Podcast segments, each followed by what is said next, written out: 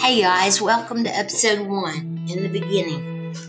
Let's talk about how a dog learns and how that applies to you. To do that, you need to understand a few things so that you'll be able to refer back to it as we go through the next episodes.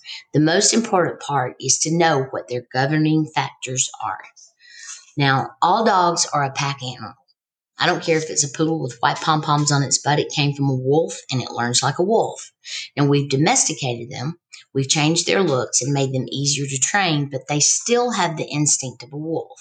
Now, what I mean by that when I say that is that even if we took a tiny little chihuahua out into the wild, it would still have the instinct to know what it should do to stay alive.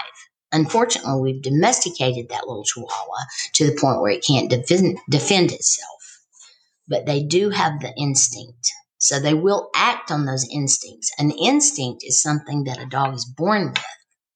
You cannot take away an instinct. I can change a behavior, but an instinct will always be there. I might teach them to make better decisions with those instincts, but it will not be taken away. It's innate. The pack is made of a pack leader and pack members. The pack leader is in charge of survival. What do they have to have to survive? Food. In the wolf pack, the pack leader takes them out into the wild to find the food. They hunt the food, they find the food, they kill the food, while the animal's doing what? Screaming profusely. The pack leader instructs the pack members to lie down and watch him eat the tripe. The tripe are the internal organs. Only the pack leader eats the tripe. So that that way, when he meets up with another pack, there'll be one fight between the two pack leaders.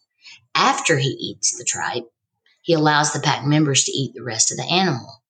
Then they drag the bones back to the den and chew on them. That's how God meant for them to clean their teeth. Have you ever seen a dog destroy a squeaky toy?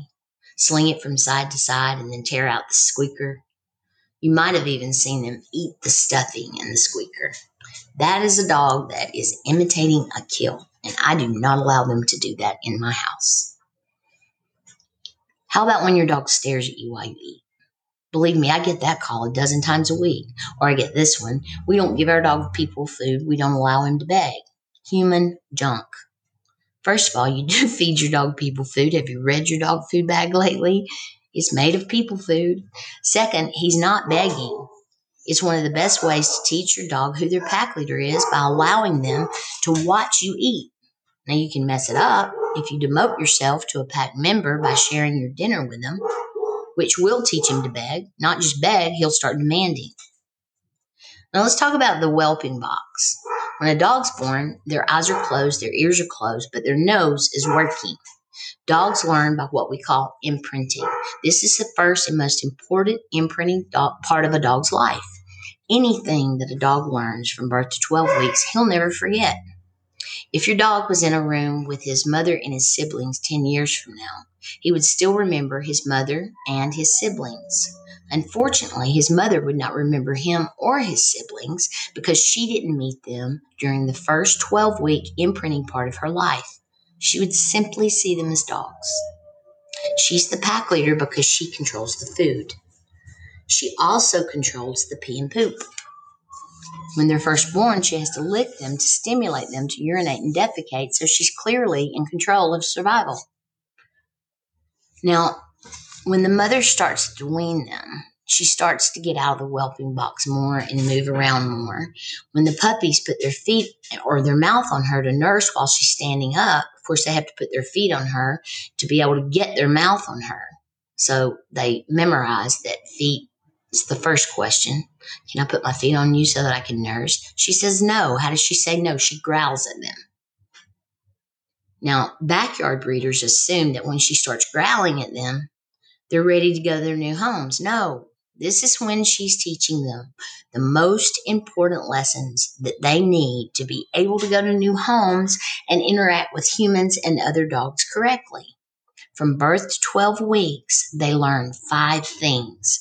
These are your governing factors. Number one, don't put your feet on a pack leader. Number two, don't put your mouth on a pack leader. Number three, don't eat at the same time or before a pack leader. Number four, don't walk through, don't walk in front of your pack leader. Number five, don't go through a door or any opening before your pack leader.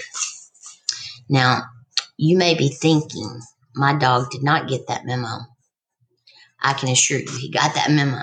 When you brought your new puppy home, the first thing he did was look around and say, This must be my new den. These humans must be my new pack. I'm a dog and I know the rules. So I need to know which one of these humans is my pack leader because they are going to control my survival. Then I'm going to figure out what order the rest of us are in. In the next episode, we're going to talk about the reward system. This is going to show you how to answer your dog when he asks you questions by putting his feet and mouth on you and doing some of the other things that we've described. Get ready for the reward system. It's an enlightenment.